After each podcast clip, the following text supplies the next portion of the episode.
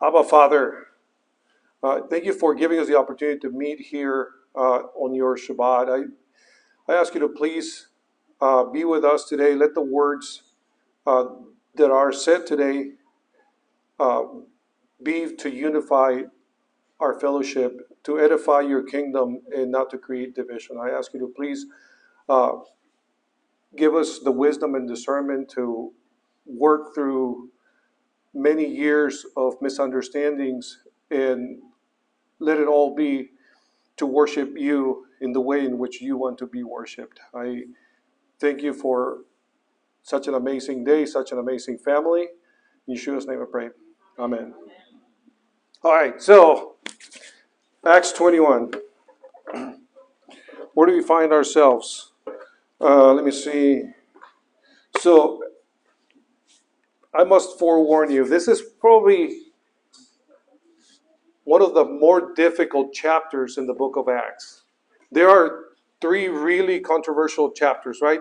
Acts 10, 15, and then 21. Uh, those are, if um, if you fail to understand any of those chapters, misconceptions can actually, or misunderstandings can actually uh, occur, and that leads to confusion. And God is not the God of confusion. So everything, um, everything that He tells you through His Word and through prayer should be the should be truth, and you we're to test these the spirits, right? And we test the spirits by going back to His Word. Every spirit will lead you back to the Word of God. Uh, so, any, if you guys have any questions, just let me know, and I'd be glad to clarify anything I say today. So we begin Acts 21 1. After we had torn ourselves away from the Ephesian elders, we set sail, made a straight run to Cos. The next day, we went to Rhodes. All right, let me see. I think I had a pretty cool little map there. But um, anyway, so he finds himself at uh, let me see where right there, Cos, like little tiny island right there, right? At this point, they're using little, small little ves- cargo vessels, right, just to go island hopping, right? There is no such thing as passenger ships, so they're just live cargo, pretty much. They're little tiny ships that go from uh, island to island to island, right? And they're trying to make their way eventually to Jerusalem. So they're going to uh, go aboard these little tiny ships all the way, just hopping until they get to a, a port that happens to have bigger ships that are seaworthy to make all the way, make it all the way across the Mediterranean, or you know, in the open sea. So that's where they are right now. Um, see, excuse me. Let me take a drink of water.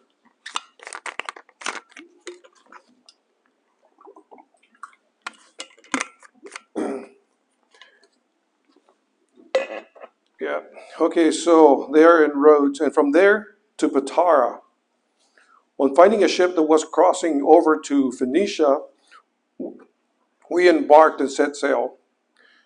After sighting Cyprus, which is right there, so they were Patara's like right over here, and then so they started just heading over here, and they passed it at their on the left.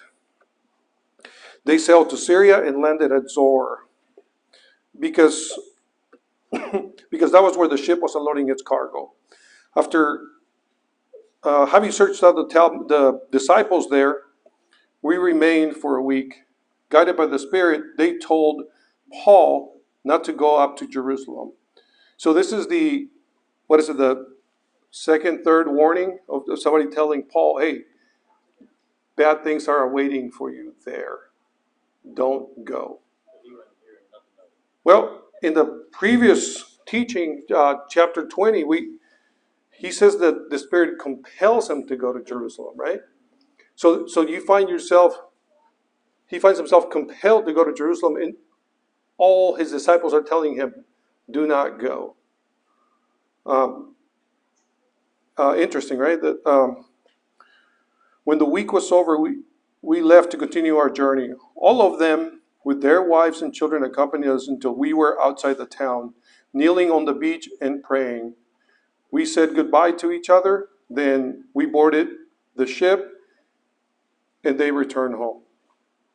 So, again, concerned for, for his safety, they're warning him. They're telling him not to go, right? He's going to get a, a couple more warnings of, of this, but we start seeing a pattern there that could be confusing if you don't understand the, the overall plan.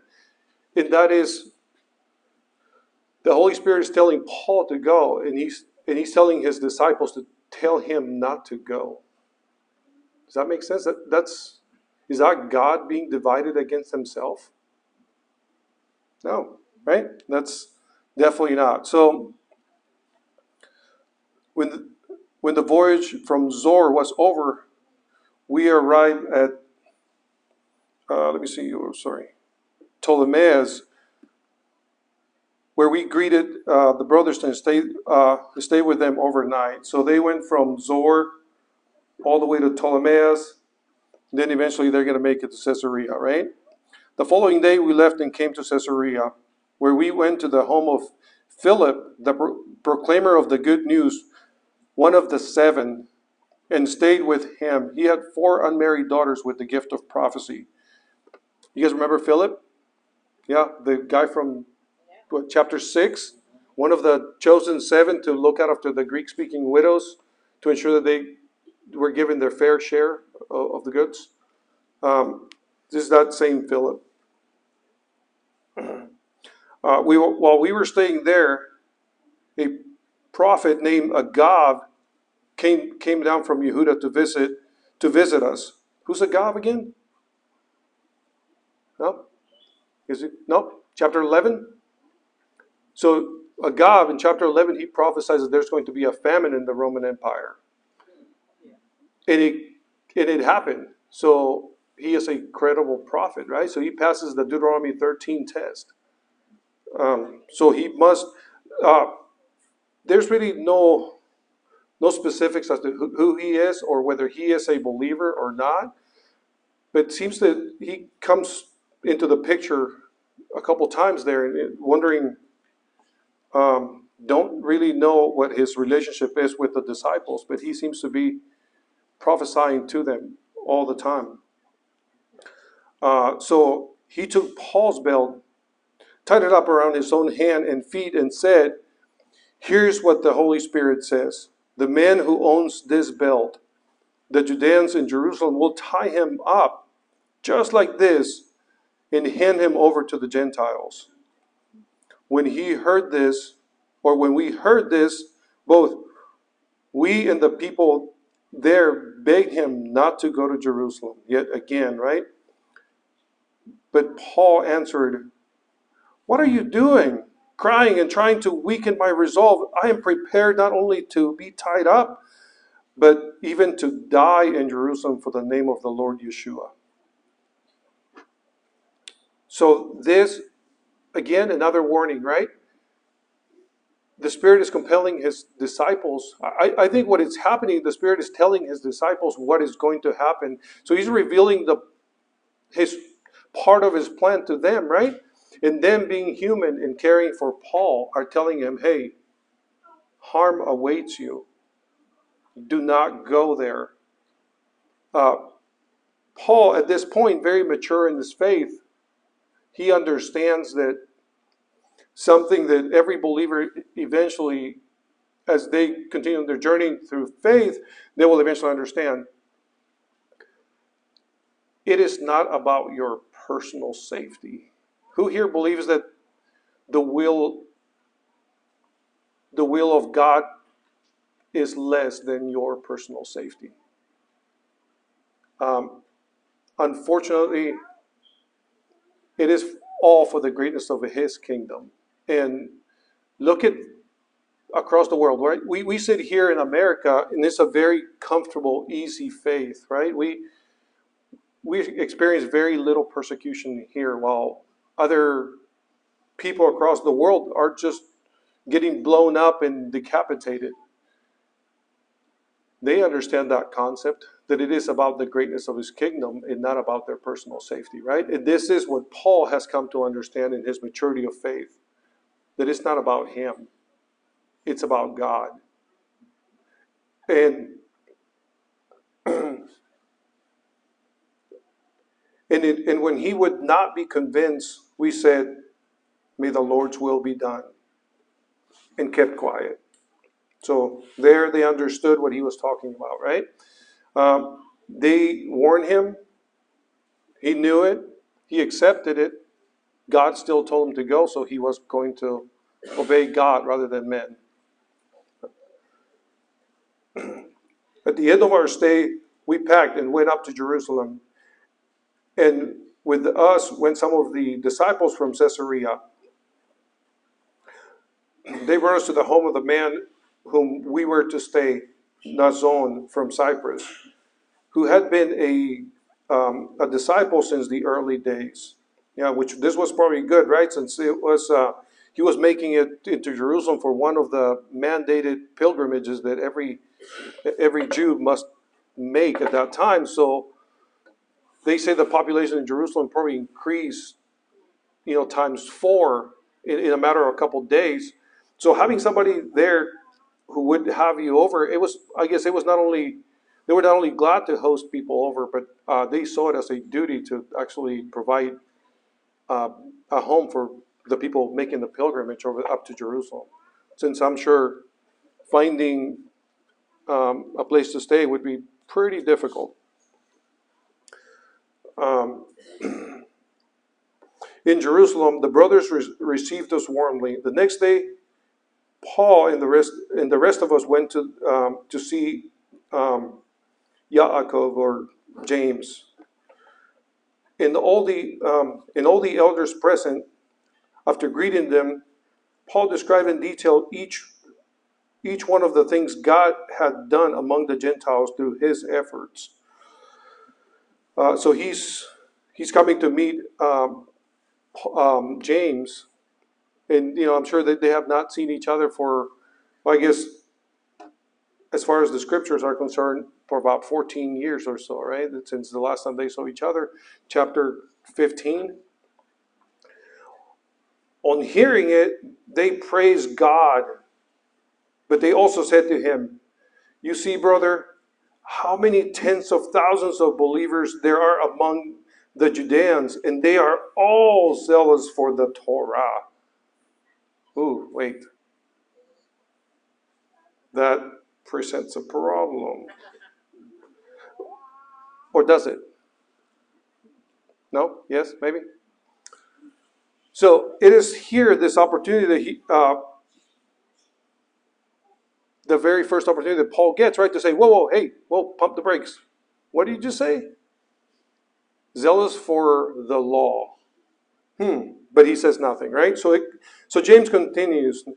Now, what they have been told about you is that you are teaching all the Jews living among the Gentiles to apostatize from uh, Moses, telling them not to have a circumcision for their sons and not to follow the traditions.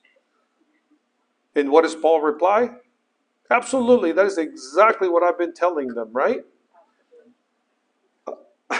Have you not read my letter to the Galatians? I wrote it about what?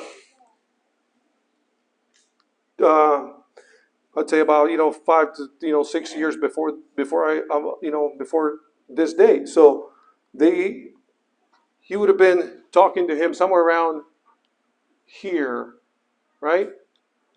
The letter to the Galatians was written there, give or take, somewhere around there. I mean, there's like all kinds of different sources and stuff. And, and so you start looking at that, and by, by that point, that letter, which is one of the more complicated letters to understand, right? he could have used this. The Pharisees could have used this to, to convict him, right? They could have said, okay, well, well, well, there's a letter out there that you wrote that convicts you of all these charges that we are putting up against you, that you are teaching against the Torah, against God's law, against, you know, against all the other, um, all these other charges that we're bringing up against you. Uh, but he said nothing, right? What then is to be done? This is James still talking. They will, they will certainly hear that you have come. So do what we tell you. We have four men who are under a vow. Take them with you. Be purified with them and pay the expenses connected with having their heads shaved. Then everyone will know that there is nothing to these rumors which they have heard about you, but that, on the contrary, you yourself stay in line and keep the Torah, God's law. Right? So he is, uh, what, they, what he is talking about here, and many theologians will agree that the, uh, James is talking about the Nazarite, the Nazarite vow, right? it, it is a Nazarite vow, which was, uh, if you go to Numbers six.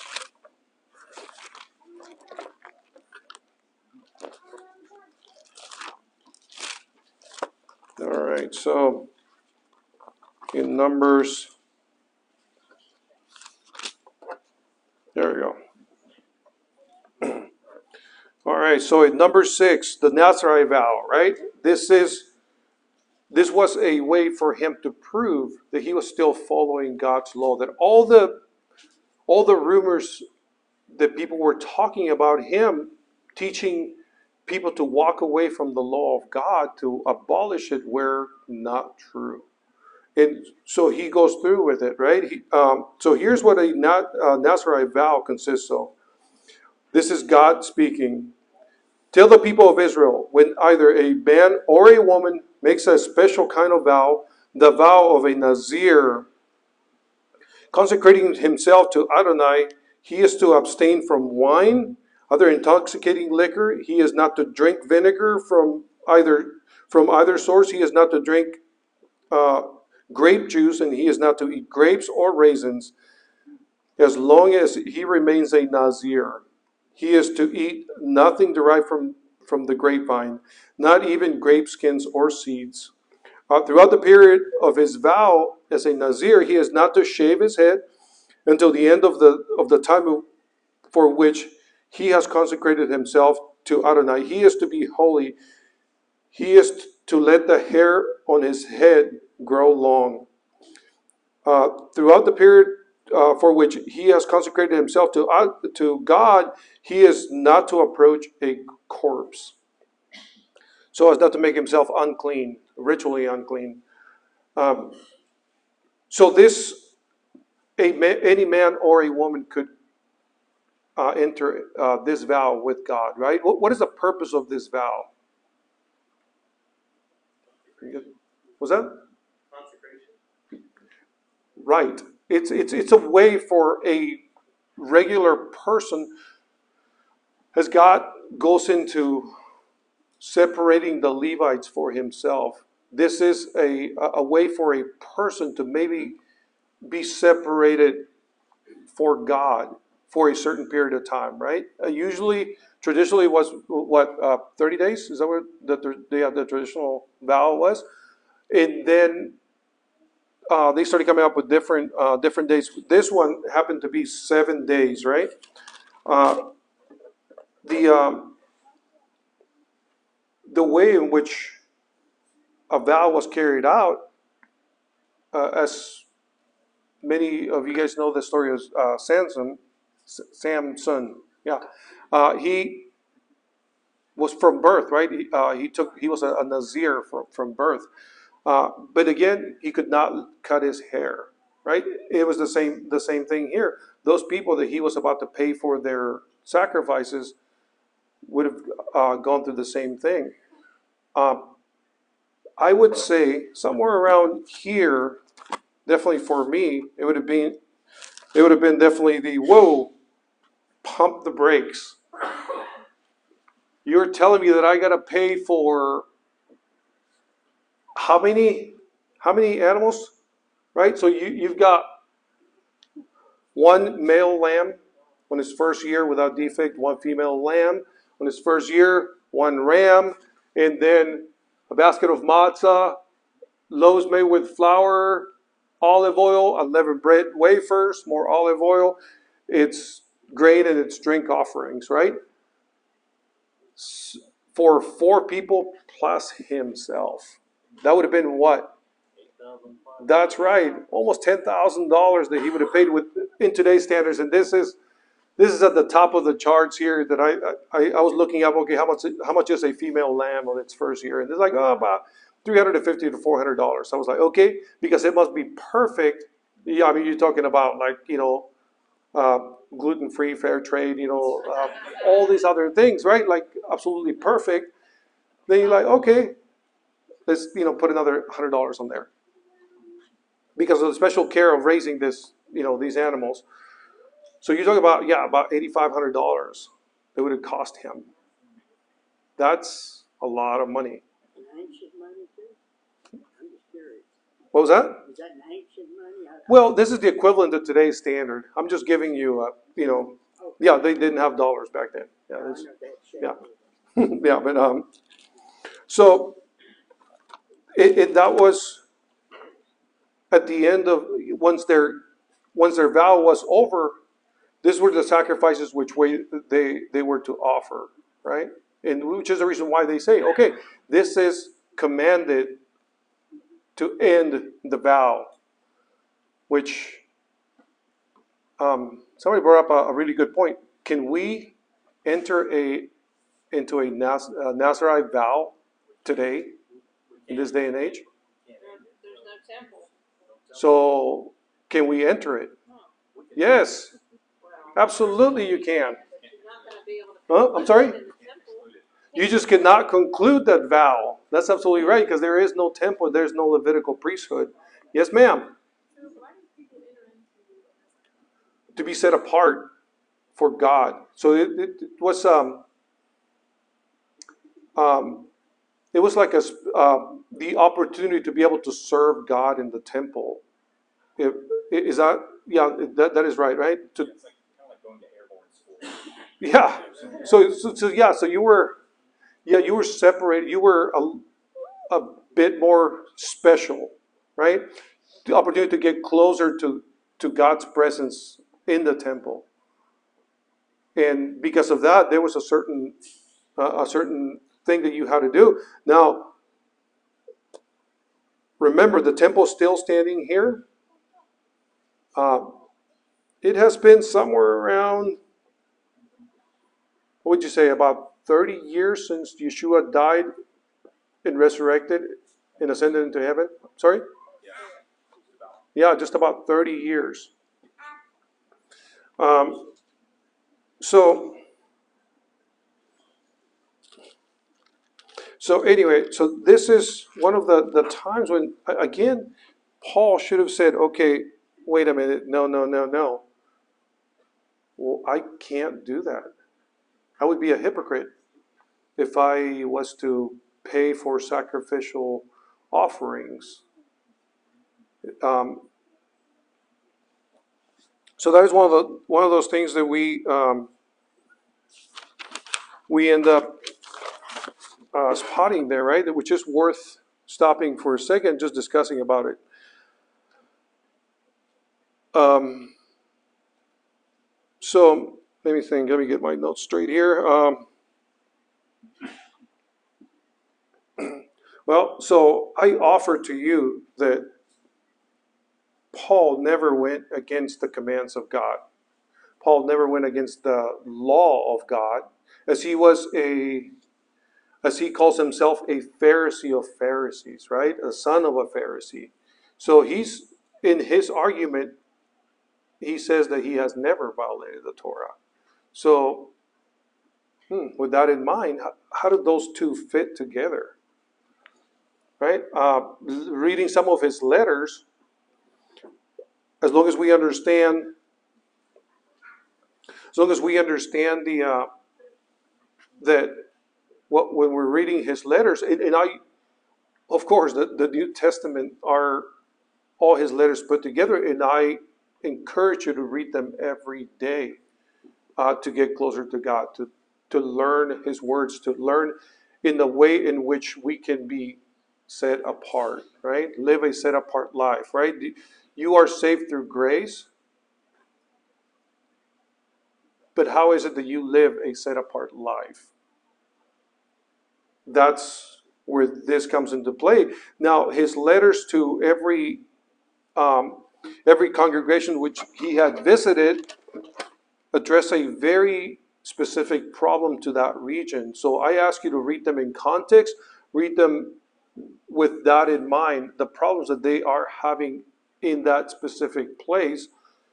And yeah, you cannot read one pair, one verse, and then take that, right? Because that would just create all kinds of um, assumptions and misunderstandings.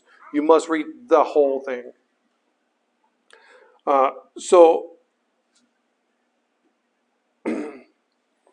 so the um, the concept here is Paul is still zealous for the Torah as well, right?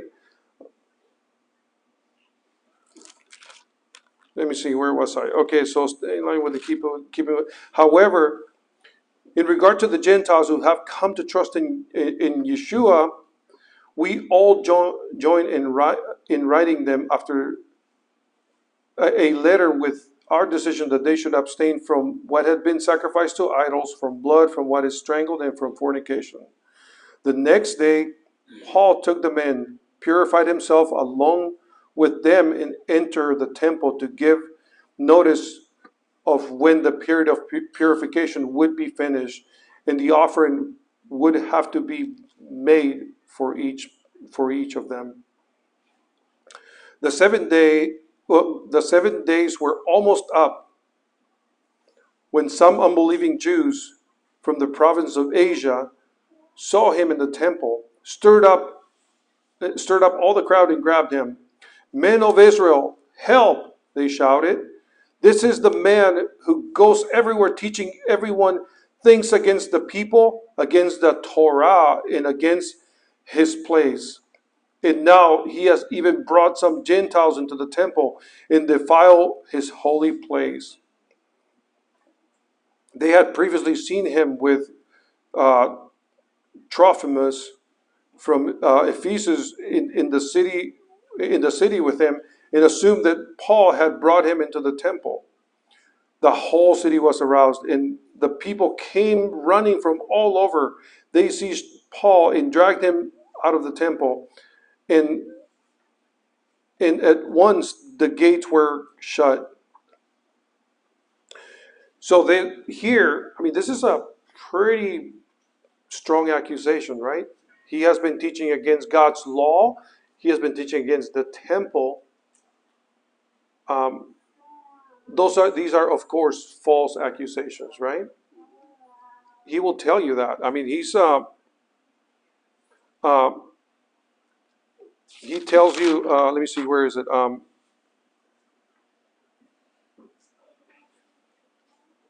okay, so yeah, in Acts twenty four is uh, twenty four fourteen. Um,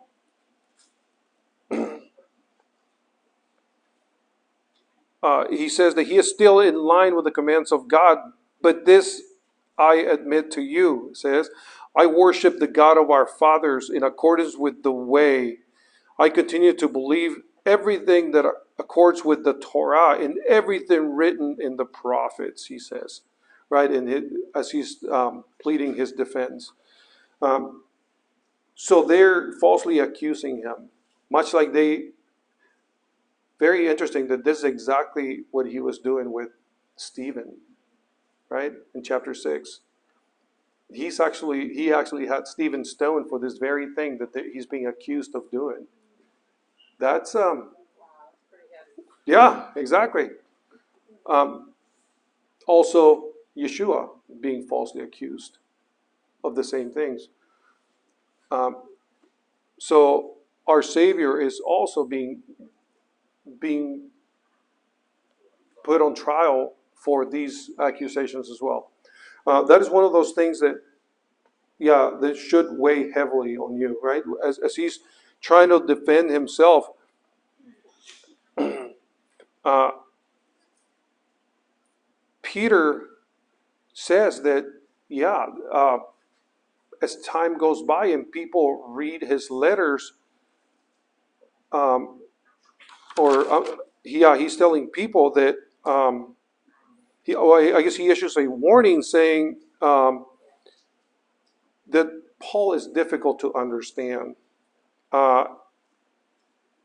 in the words in there can be easily twisted in those who are not familiar with where he's getting those words from. Um, they can be led into lawlessness. So, um, I caution you to understand who Peter is, or I'm sorry, who Paul is, his upbringing, his stance, and what he was actually doing in regards to bringing all the nations to God's kingdom through our Messiah Yeshua and how he was going about doing that, right? God cannot contradict himself. God cannot be separated. God cannot be false, right? His word is truth and will always lead you to the truth, right? That's um, that's what uh, Ezekiel says in chapter 36 that the Spirit will always lead you um, to the truth, uh, not lead us away from it. So, not only that, but also as we look in uh, Numbers 15, it says that there's one law for the Israelite and one law for the foreigner living among you. Only one. There are not theirs and ours. It's just one.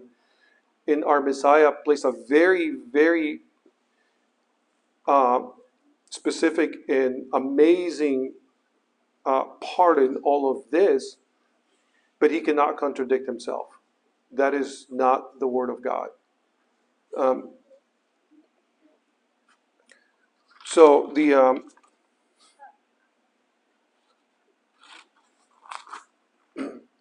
yeah uh, another thing that that I was um, that I came upon as I was reading this is that uh, in Deuteronomy 12 it says, "Do not add nor take away from God's word." Right?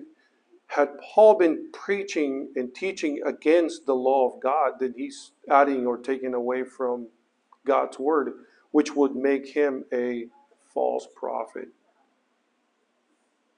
I submit to you that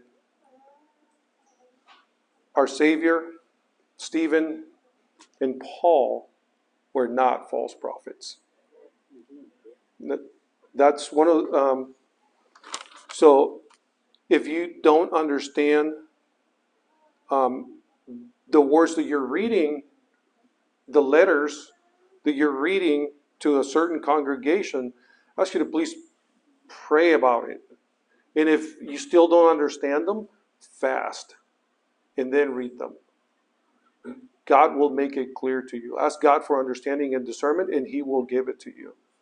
Um, unfortunately, the separation between the Jews and Christians started happening very early in our faith. And many of very uh, reputable uh, people that were pivotal in, in, the, the way in which we went from the first century on had extremely negative things to say. In some of them, I I was actually surprised when I was reading. Some of them actually say that unfortunately the disciples had to uh, tell little tiny white lies in order to start peeling away from God's law and then going on to grace. And I mean, that is false, of course, right? Uh. I'm sorry? Yeah. But so that's um that was one of uh, my one of my uh, final points was that James and there are only three options, right? James and Paul were either lying to you or they were like maybe twisting the truth a little or they were actually telling you the truth and you're just not understanding it, right? Um, so as you read through uh, through the book of Acts and through the rest of the the um, the books of the New Testament, please keep this in mind.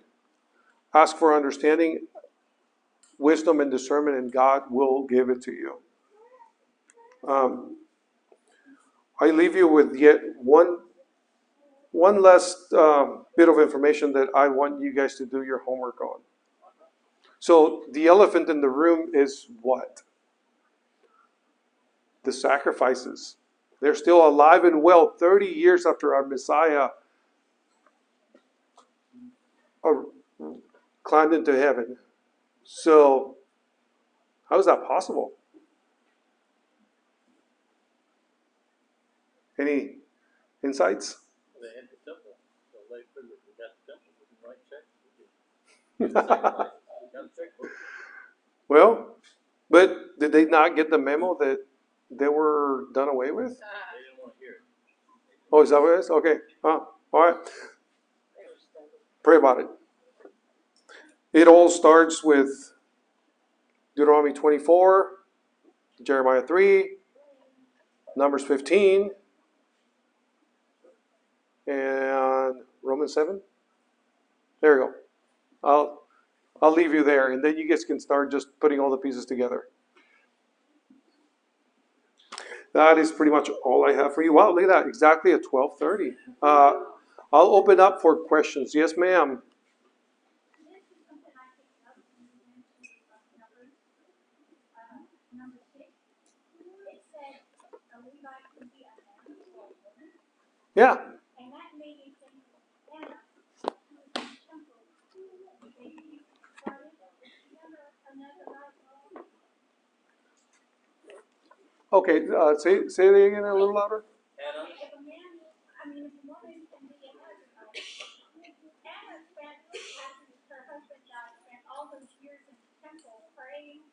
that was her whole life. Was she a Nazarite?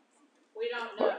It, it yeah. doesn't tell us that. It does not tell us that. Yeah, there are um, a few confirmed Nazarite vows, Nazarite vows, right? That were that are very clear in the scriptures. Samuel the prophet, uh, Samson, uh, John the Baptist, and there's one more, maybe. Mm, I'll get back to you on that one. but. Uh, yeah, I, I, I don't know. It doesn't tell us. The, the scriptures do not tell us that. I mean, um, any any insights into that? No. Oh, thank you. Yes. Jason, what's up? Oh, I think we're done. Yeah, go ahead. Um.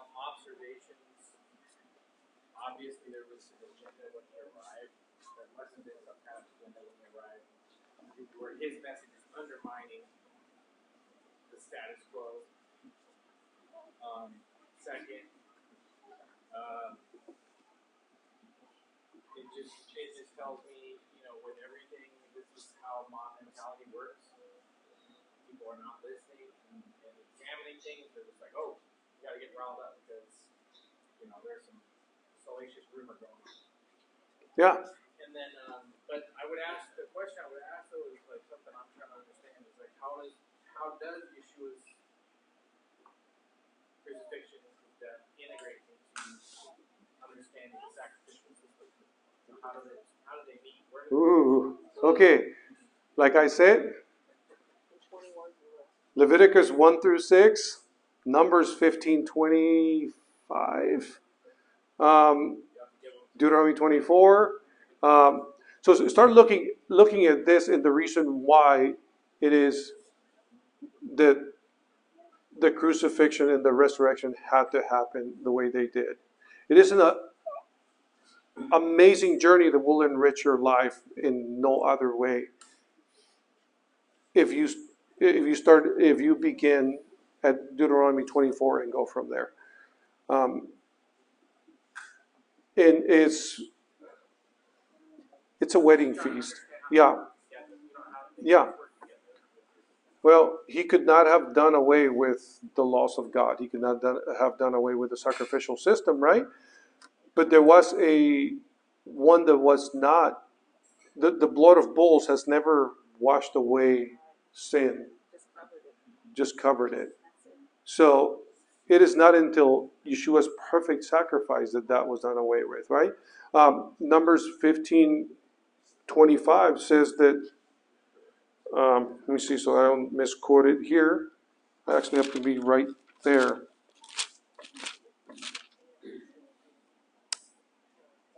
Oh, I'm sorry, Numbers 1530. But an individual who does something wrong intentionally, whether a citizen or a foreigner is blaspheming against God, that person will be cut off from his people because he has had contempt for the word of God and has disobeyed his command. That person will be cut off completely. His offense will remain with him. So that I mean, uh, we could, I mean, we could sit here and talk about all that for another two hours. But yeah, it is. It is there where the journey begins. Yeah. Uh, one of the most common things I hear in response to Acts chapter 21, uh, I'm just curious to get your take on it. Uh, but some people will say that they're not necessarily liars or hypocrites, but they're kind of they're trying to witness to the Jews, and so they go through all that rigmarole and spend you know ten grand in hopes to win the Jews to Messiah, but they don't really believe that you have to do all that. What, what would you say to that? Okay, so why? What's the reason that a lot of Jews will not accept their Jewish Messiah? I'm sorry? No, because the Messiah cannot contradict the Word of God. As it is presented to them, him having done away with the Word of God is contradicting him, himself. So that in itself does not pass the Deuteronomy 13 test. And, and I offer to you that, that you know that is not what he came to do. But we the way we present it is such that they go on the defensive and say, no, the Messiah could not have contradicted ever the word of God nor changed it. Actually, I have heard just the opposite said that the very fact that Paul willingly went, spent all this money, Mhm. went with them, and himself undertook the Nazarite vow showed that he was in total Yeah. agreement with the system, that he was a part of it, and had never divorced himself from it. Well, he, In he other says that. Yeah. he says, Yeah. God forbid. yeah, he says that on it when he's defending The himself. other So thing is, um, in the Bible study, Hayesod, Yep. First Fruits of Zion came yep, out with, I've they had, it. Yep. well, we taught it years ago when Mhm. it was a teach thing. And um, two weeks of that course was devoted to Paul the Misunderstood. And it was explaining all of these things and how the people that translated did things in the translation that were, you know, had an anti Semitic view or Mhm. whatever and translated it to say that Paul did this or Paul did that or he went against the law when in fact that wasn't the case at all. Mhm. So it muddied the water for a lot of people, Yeah, yeah, unfortunately, yes. Okay. Oh, yes, ma'am.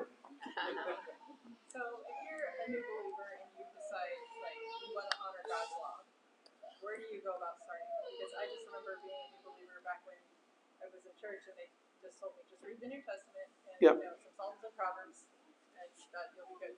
I have the perfect answer. Genesis 1 1.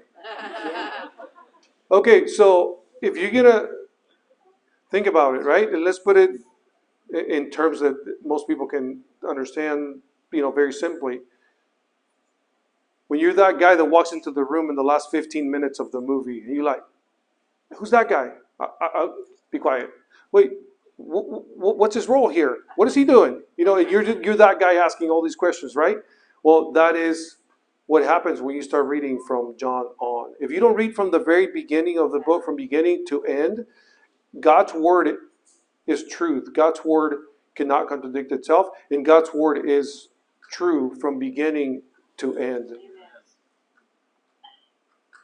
I challenge anyone to prove me wrong on that one.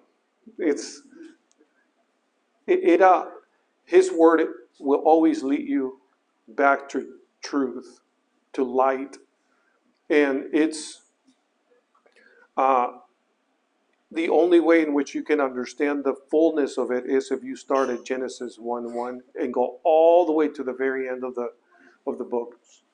Yes.